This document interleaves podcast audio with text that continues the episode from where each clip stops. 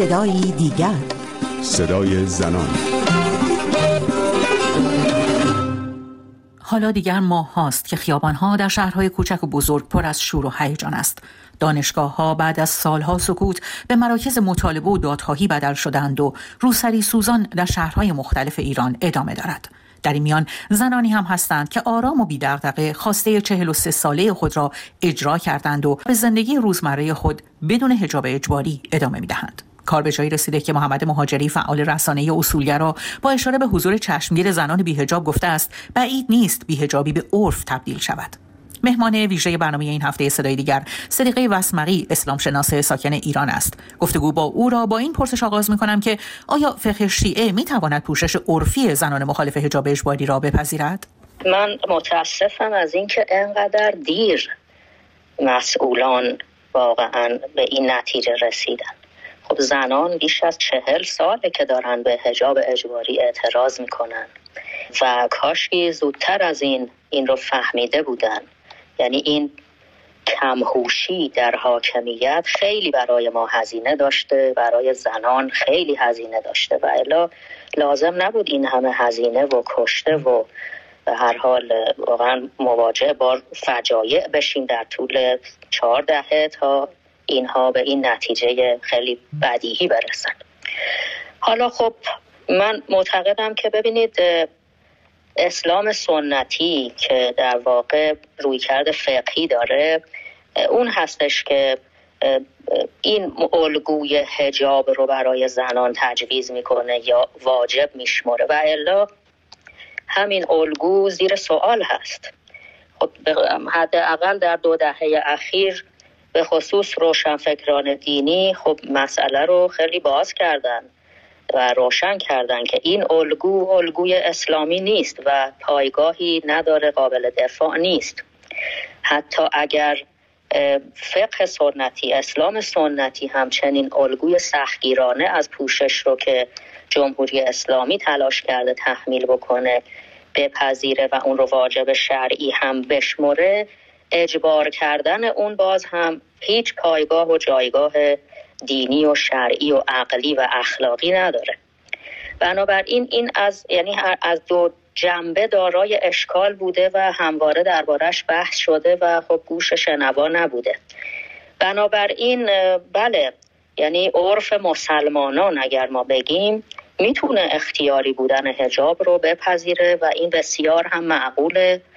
و اجباری بودن هجابه که همواره زیر سوال بوده غیر متعارف هست غیر عقلی هست و حتی بر اساس اسلام سنتی و فقه سنتی اجباری بودن هجاب غیر شرعی و غیر اخلاقی است. فکر می‌کنید که چقدر این خواسته های زنان بتونه از مرز هجاب جلوتر بره؟ فکر می‌کنید آیا ممکن هستش که فقه اسلامی با بقیه خواسته های زنان مثل برابر شدن ارث مثل برابری در حقوق ازدواج موافقت بکنه و اونها رو هم به تغییرش تن بده؟ من معتقدم که یک تحول فکری بزرگی در جامعه ما به وجود اومده. تحول فکر دینی تحول فکر اجتماعی فرهنگی سیاسی به وجود اومده. و این تحول هست این تحول فکری است که امروز اساس تغییر خواهی در همه حوزه ها در ایران هست. و این تغییر خواهی خودش رو تحمیل خواهد کرد بر همه حوزه ها ما شاهد دگرگونی های و جابجایی های بسیار عمیق در ایران هستیم و خواهیم بود آثارش رو خواهیم دید. دین سنتی همیشه در برابر همه تغییرها مقاومت کرده اما نهایتا مجبور به پذیرش شده به خاطر بقای خودش. یعنی نهاد روحانیت نهاد دین رسمی برای اینکه باقی بمونه در میون مردم بتونه جایگاه داشته باشه مجبور شده به تغییرات تن بده و توجیهش هم بکنه. و حالا هم بله وقتی که زنان و الان امروز در کنارشون مردان این تحولات و تغییرات رو نه تنها می‌خوان بلکه تحمیل خواهند کرد و پیش خواهند برد. من هیچ توان مقاومتی در برابر این تغییرات نمی‌تونم تصور بکنم. و به نظر من فقه به این تن خواهد داد. تن نده هم مردم این رو پیش خواهند برد و اون فقه که کنار خواهد رفت. چون در آینده ایران به هر حال یکی از تغییراتی که مردم می‌خوان تغییر نظام سیاسی هست. من فکر نمی کنم که در آینده ایران قوانین فقهی بتونه حاکم باشه و فقیهان بتونن قانون گذار باشن. قانون عرفی خواهد بود قانون دموکراتیک خواهد شد و به هر حال بله این برابری ها در همه حوزه ها برای زنان به نتیجه خواهد رسید. آیا می‌تونیم ما سکوتی رو که تا به حال علمای شیعه در برابر اعتراضات در برابر روسری آتش زدن ها و اعتراضات مردمی در خیابان ها داشتن رو نشانه ای از این بدونیم که اونها در واقع دارن به نوعی عقب نشینی می‌کنن به فضایی که پیش از انقلاب اسلامی داشتن و سعی می‌کنن که دین رو در حوزه های علمیه خودشون و در حوزه افراد شریعت مدار فقط نگه دارن و دیگه به کل جامعه تسری ندن؟ خب این رو باید خودشون اعلام بکنن. من نمی‌تونم سکوت اونها رو تفسیر بکنم. اما درک می‌کنم که نهاد روحانیت امروز در برابر بحران بزرگی قرار داره. ببینید ما یه حکومت دینی داریم که همه ارکان تصمیم گیری اون روحانی هستند. و فجایع زیادی در این حکومت آفریده شده. ظلم و ستم های زیادی به مردم روا داشته شده و روحانیت اکثریتش در برابر اینها همواره سکوت کرده.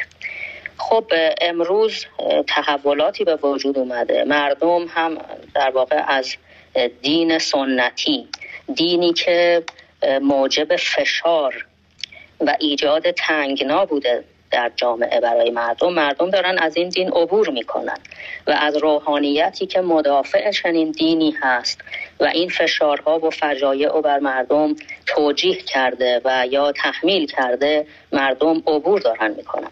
روحانیت سنتی خب الان هم مسئله سیاسی داره هم خیلی هاشون که منافعی از این حکومت دارند به هر حال باید در برابرش تصمیم سختی بگیرند و یه نکته بسیار مهم دیگه این هستش که خب روحانیت سنتی حوزه های سنتی دینی در ایران و حتی در دیگر نقاط کشورهای اسلامی واقعا کار نکردن تحقیق و پژوهش نکردن و نتونستن این مسائل رو برای خودشون حل و فصل بکنن. مثلا در ارتباط با مسئله هجاب پوشش زنان و هجاب اجباری ما هیچ موضع روشنی از یک جمعی از روحانیت و حوزه هرگز ندیدیم. هنوز هم اینها بر سر دوراهی موندن و متحیرن. من خودم یادمه که همین دو ماه قبل از مرگ محسا امینی که خب این دولت افراطی تصمیمات افراطی هم گرفته بود و تنگناها رو بر زنان داشت افزایش می‌داد. یک بیانیه ای نوشته شد و از بعضی از روحانیون خواسته شد امضا بکنن قدم جلو بذارن و نذارن که این فجایع آفریده بشه و اونها حتی روشن فکراشون حاضر نشدن امضا کنن. یعنی اونها هنوزم در فکر بسیار به نظر من عقبتر از جامعه هستند و این مسئله رو برای خودشون حل نکردن. یعنی حوزه الان هم بحران فکری داره هم بحران سیاسی داره و من فکر می‌کنم باید در این باره تصمیم بگیره. حساب خودش رو از حکومت جدا بکنه برای اینکه باقی بمونه لاقل در میون یک جمعی از دینداران میانه رو بتونه جایگاه خودش رو در آینده حفظ بکنه. باید تصمیم بگیره که از منافع بالاخره مادی چشپوشی بکنه استقلالش رو حفظ بکنه و در فکر دینی و فقهی خودش هم تجدید نظر بکنه و دستاوردهای معقول بشری رو در ارتباط با آزادی، برابری، حقوق بشر، حقوق خصوصی و مانند اینها اینها رو بپذیره. در غیر این صورت ادامه حیات نهاد روحانیت و دین سنتی به نظر من با بحران جدی مواجه خواهد خانم وسمقی شما در ایران زندگی می کنید و از نزدیک شاهد تحولاتی هستید که در ایران در حال رخ دادن هست. به نظر شما نگاه مردم نسبت به این تغییرات چه هست؟ زنان و مردانی که 43 سال تحت آموزش های جمهوری اسلامی مسائلی مثل حجاب اجباری رو پذیرفتن بهش تن دادن و در واقع اون رو در یک ساختار دینی و مذهبی پذیرفتن